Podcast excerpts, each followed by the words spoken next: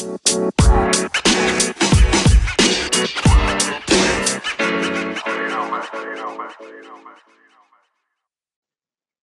and welcome to the latest edition of our school podcast.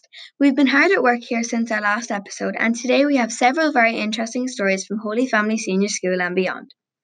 We're going to start this episode with a very important announcement. The entire school has been busy for the past few months putting together a CD. The aim of the CD is to raise awareness about mental health, with the pre- proceeds going towards mental health charities. The CD is going to be launched on the 6th of March at 7:30 p.m. The CD will be available to buy on the night itself and will go on general sale from the school the following week. There are several special guest lines up for the night, including Hermitage Green and some of our classes who are selected to attend. We are looking forward to launch and hope that our listeners can send the support on the 6th of March. Now, on with our main show. First up, we have Rachel, who is going to tell us about the recent bake sale which raised money for the school musical, which is taking place later in the year. Take it away, Rachel. Lily in our Holy Family bake sale hosted by Miss Kinsella's and Miss Fitzpatrick's class on the 13th of February, a lot of baking was involved and a lot of fun. All the money raised will go towards microphones and costumes for our school musical Aladdin Jr. Loads of kids auditioned for this show, but unfortunately only 60 kids got in. They are rehearsing every Tuesday after school for one hour, singing and dancing. In this bake sale they raised €1,744 and 50 cent. Thanks to everyone who contributed. Back to you, Lily. Thanks for that, Rachel, and thanks to everyone who helped raise money during the bake sale. Next up, we will hear from Isha about the recent Eason School Spelling Bee, which took place in February. Thanks, Lily. Eason Spelling Bee is a national spelling competition which was in multiple schools all over the country, including Holy Family Senior School. Thanks to Miss O'Keefe for organising the competition. Each class got list of spelling. Every child had to spell a word. If you spell the word right, you can continue. Every class has a winner. Then they compete with other classes. There was one winner, Danielle, won, and Grace was a runner-up. Both received certificates for their efforts. Daniel also goes on to represent the school in the next round of the competition. Well done to Daniel and all the who took part. Back to you, Lily. Thanks, Isha, and well done to all the contestants who represented their classes. Moving on to our next story. Love's in the air in February, and we have a new big celebration coming up. Jenna has put together a little information on both. Tell us more, Jenna.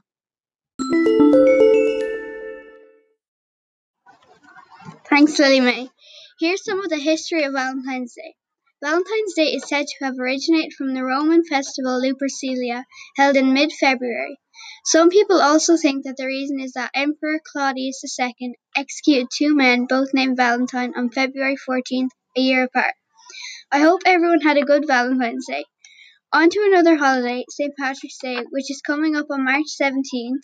St. Patrick's Day is an Irish tradition to commemorate the life of St. Patrick and Christianity in Ireland. Back to you, Lily. Thanks, Jenna. The important dates don't stop there as Tom is here to tell us about Lent.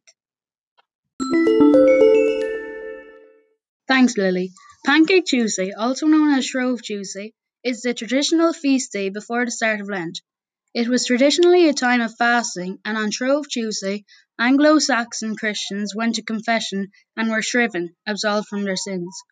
A bell would be rung to call people to confession. This came to be called the Pancake Bell and is still rung today.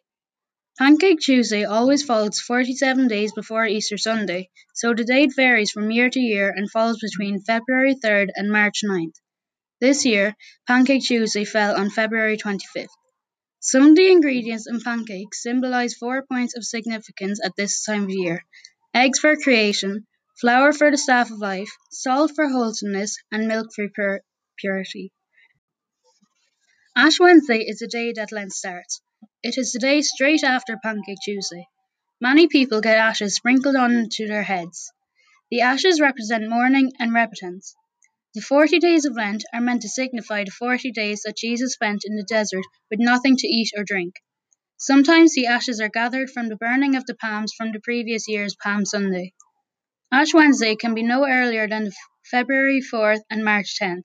This year, Ash Wednesday was on the 26th of February. Lent is a period of around six weeks before Easter. It is a time in which Christians are supposed to be quiet and thoughtful, preparing themselves for Easter.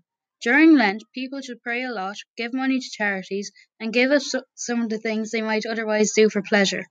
People give something up to signify the 40 days Jesus spent in the desert.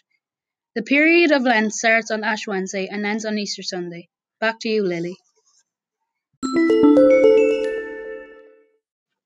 Thanks, Tom. Next up, we have a new reporter, Sabila. Sabila has put together our final story today about the Oscars and some of the controversy around a lack of diversity. Take it away, Sabila. Thanks for that, Lily. Hi, my name is Sabina, and I would like to talk about the main topic of discussion in the industry of cinematics, which is without a doubt the Academy Awards, better known as the Oscars. There was an outrage in this year's awards ceremony due to the lack of diversity among the nominees. Far back in 1929, the year of the first Oscars, there were no nominations for people of color. This year, actresses such as Jennifer Lopez and Lupita Nyong'o and Awkwafina were overlooked for nominations in Academy Awards despite being nominated and winning prestigious awards such as the Golden Globes. In fact, out of about 20 possible nominations, only one went to a person of color. That was Diana Erivo, who ironically played Harriet Tubman in the film Harriet. In the category of directors, Greta Gerwig was disappointed to lose out as all five nominations went to men. This was despite Greta Gerwig's receiving wide acclaim for her directing of Little Women. It wasn't all bad news, however. For the first time in Oscars history, a non-English speaking film won the Best Picture award for the first time. That award went to the Korean film Parasite. Thanks for listening. Back to you, Lily. Thanks for that interesting report, Sibila, and we look forward to hearing more investigations in future episodes. That brings our bumper episode to an end for this month. We'll be back again at the end of March with our next instalment. Until then, it's goodbye from me, Lily May, and the rest of the news team. See you next time.